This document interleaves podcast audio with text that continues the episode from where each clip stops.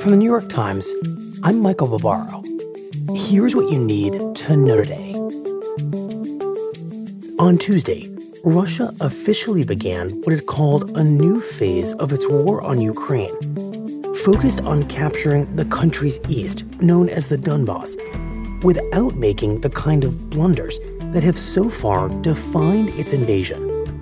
But Ukrainian forces said they had already succeeded in repelling the new Russian offensive, destroying 10 tanks and 18 armored units in a series of clashes.